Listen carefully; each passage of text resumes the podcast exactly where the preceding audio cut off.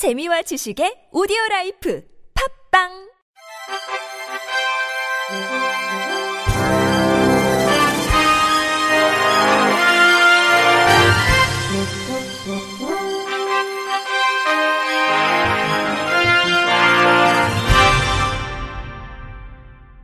청취자 여러분 안녕하십니까? 1월 다섯째 주 주간 KBIC 뉴스입니다.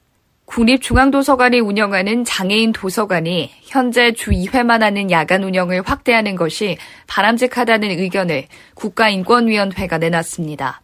중증 시각장애인인 A씨는 장애인 도서관만 야간 운영 일수가 적은 것은 차별이라며 인권위에 진정을 냈습니다. 국립중앙도서관은 장애인 도서관 인력으로 주 최대 근로시간 52시간을 준수하려면 야간 운영 확대가 어려우며 야간에는 자원봉사자가 없어 시각장애인을 위한 대면 낭독이나 청각장애인을 위한 수어 통역 등 서비스도 제공하기 어렵다는 입장을 밝혔습니다. 대신 야간 도서관의 장애인용 독서 확대기 등을 갖춰 장애인이 야간에도 도서관을 이용할 수 있도록 편의를 제공하고 있다고 해명했습니다.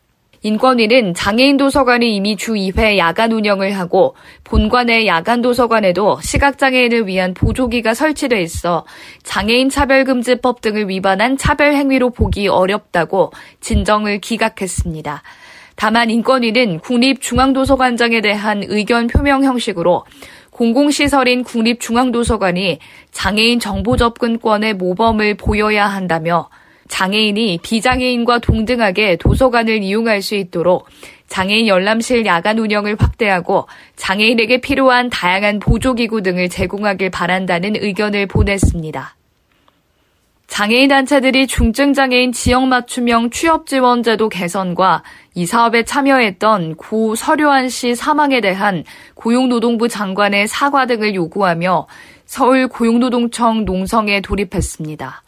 전국 장애인 차별 철폐연대 소속 20여 명은 지난 28일 오전 8시부터 서울 고용노동청 1층 로비에서 농성을 시작하고 중증장애인 지역 맞춤형 취업 지원 제도를 개선하지 않으면 반복될 수 있는 죽음이라며 이 사업의 급여를 실적제에서 월급제로 전환해야 한다고 주장했습니다. 앞서 뇌병변 중증장애인이었던 고 서류한 씨는 지난해 4월부터 중증장애인 지역 맞춤형 취업 지원 사업에 참여해 전남 여수 지역의 중증장애인 취업을 돕는 일을 하던 중 지난해 12월 스스로 목숨을 끊었습니다. 전 장현은 설 씨가 중증장애인을 한 달에 최소 4명을 모집해 상담을 해주고 업무 일지를 작성하는 등 과중한 업무에 시달리던 중 실적을 채우지 못하면 급여가 삭감되는 사업 구조에 대한 압박으로 사망했다고 주장하고 있습니다. 올해부터 장애인 기능 경기 대회 참가 자격이 변경되고 일부 직종에서 필기 시험이 폐지됩니다. 먼저 기존 뇌병변 1급의 워드 프로세서는 뇌병변 중증 장애인으로 참가 자격이 확대됐습니다. 또한 점역 교정과 안마 번역은 시각 1급에서 3급에서 시각 중증 장애인으로 변경됐습니다. 아울러 공단은 장애 유형에 따라 대회 참가에 제약이 될 수 있는 필기 시험을 폐지했습니다. 필기시험 폐지 직종은 화훼장식 네일아트 직종입니다. 대한장애인체육회는 지난 30일 오전 11시 경기도 이천 훈련원에서 2020년도 국가대표 훈련 개시식을 개최했습니다. 개시식은 이명호 회장의 개식사와 최윤희 차관의 격려사를 시작으로 배드민턴 김정준과 탁구 이미규 선수의 국가대표 선수 다짐, 휠체어 농구 자유투 체험 등으로 진행됐습니다. 대한장애인체육회 이명호 회장은 개식사를 통해 선수단이 운동에만 전념할 수 있도록 모든 임직원이 노력과 지원을 아끼지 않을 것이라고 밝혔습니다.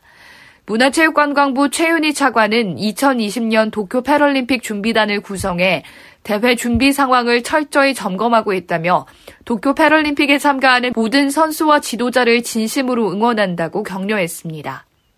사단법인 빛된 소리 글로벌 예술협회가 시각장애인용 문화예술 전문점자 잡지 컬처 인사이드를 발행했습니다.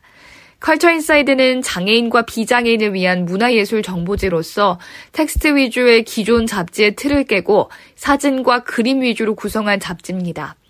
컬처 인사이드는 장애인식 개선 관련 강사를 매 호마다 소개하고 피플 인사이드에서는 배은주 이사장이 직접 장애인 예술가를 만나 인터뷰하는 내용이 진솔하게 담겼습니다.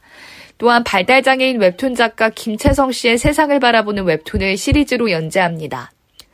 피아니스트 김예지 씨가 표지 모델로 함께했으며 방송인 권순철 씨가 칼럼니스트로 참여해 시각장애인들의 정보 접근성의 문제와 실태에 대해 기고했습니다.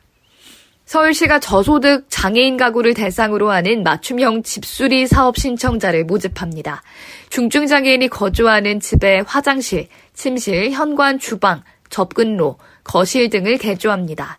대상은 원칙적으로는 기초생활수급자 또는 차상위 장애인 가구로서 세대주 및 세대원이 장애 정도가 심한 장애인이 거주하는 자가 주택이나 임대주택이지만 올해부터는 개조비의 30%를 스스로 부담하는 조건으로 기준 중위소득 50에서 60% 가구도 지원 대상에 포함됐습니다.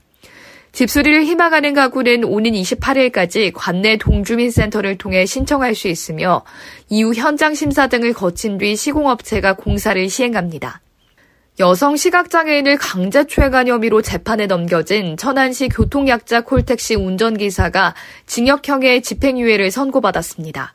대전지방법원 천안지원 제1형사부는 성폭력 범죄 처벌 등에 관한 특례법 위반 혐의로 불구속 기소된 천안시 교통약자 콜택시 운전기사 A씨에게 징역 1년 6월에 집행유예 3년을 선고했다고 밝혔습니다.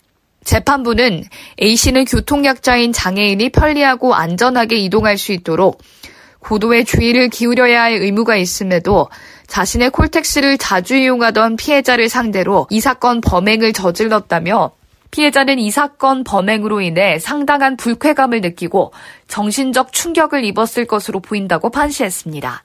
재판부는 A씨가 피해자와 원만히 합의해 피해자가 피고인의 처벌을 원하지 않고 있다며 이 사건 이전에 동종범죄로 형사처벌을 받은 전력이 없는 점 등을 고려했다고 양형 이유를 설명했습니다. 앞서 A씨는 지난해 10월 교통약자 콜택스를 이용하는 30대 여성 시각장애인을 부축하는 척하며 볼과 입술에 입을 맞추는 등 강제 추행한 혐의를 받았습니다. 이상으로 1월 다섯째 주 주간 KBIC 뉴스를 마칩니다. 지금까지 제작의 이창훈, 진행의 유정진이었습니다. 고맙습니다. KBIC.